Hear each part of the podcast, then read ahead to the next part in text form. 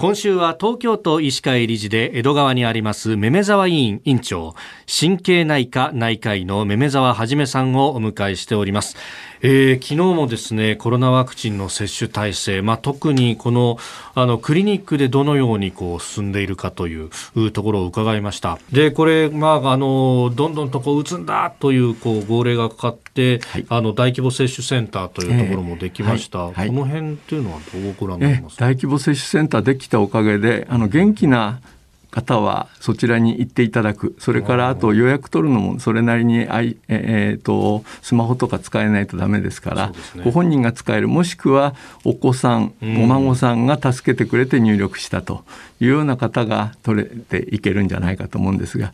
どうも都心にねあの、はい、周りの周辺の県とかそこら辺から長距離移動してうちに来られるというそのこと自体あとそれからかなりの数の人が集まるというそこら辺が果たしていいのかどうなのか僕もちょっとよくあの分かりません。はい、あのまあね、あの市区町村のその集団接種だとか個別接種も並行でやってると二重の予約があるんじゃないかとかいろんなこと言われてますけれども、はい。はい、実際やっていてどうですか？あ、あのうちの患者さんではそこら辺はないんですが逆に予約はよそで取れたんだが先生のところでやってくんねえかっていう人いるんですがそれはお断りしてます。もう予約取れたんだったらぜひそっちでやってくれよと。そっちの方キャンセルしてそのキャンセルがきちんと伝わればいいけどキャンセルで空いた分の取り直しとかちゃんとうまくいくのかどうか分かんないじゃないですか。そうですねですからやっぱり取れた予約はしっかり生かしてやってもらったらどうですかっていう形で。お体の悪い人とかはもちろんこちらの方からそれなりになんとかしなきゃいけないなと思って、えー、我々の方でも、えー、かかりつけの人だけの枠をちょっと別に作ったりはしました。はい、ただ大規模やるんだったら、もうこんなやり方じゃなくて、免許証か健康保険証かマイナンバーカード、この3つのどれか持っていけば打てるようなのを作るべきだと。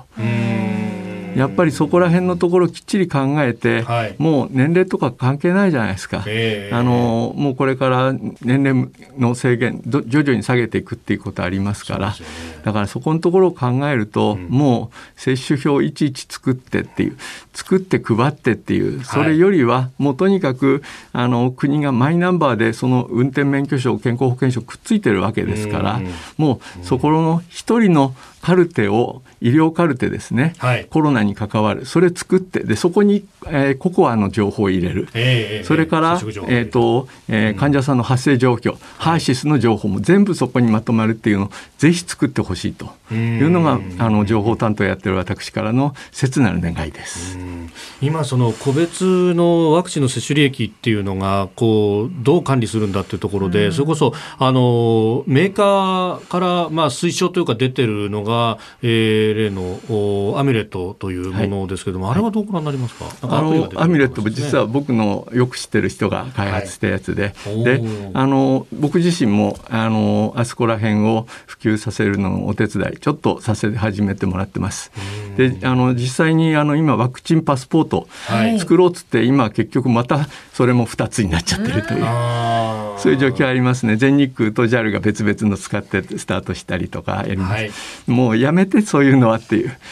でアミュレットがそこまでの完全な機能を持ってないのは事実なんですけどもとりあえずアミュレット以外のそういうアプリ誰も作るなよって言いたいです、ええ、独禁法がどうのとかそういうことをよく言われますし感染症担当からは、はい、あのそういう一社だけのものを、えー、検伝されてはっていうそういう意見もいただきましたが僕自身はもうそういうの一つできてファイザーはそれ公認している。それから武田モデルナもそれをあのオフィシャルなものにするというそういうコメントありましたので、はい、もうそれだけであの他のものを立ってほしくないと。思います。ワンストップでできるように。そういうことです。はい。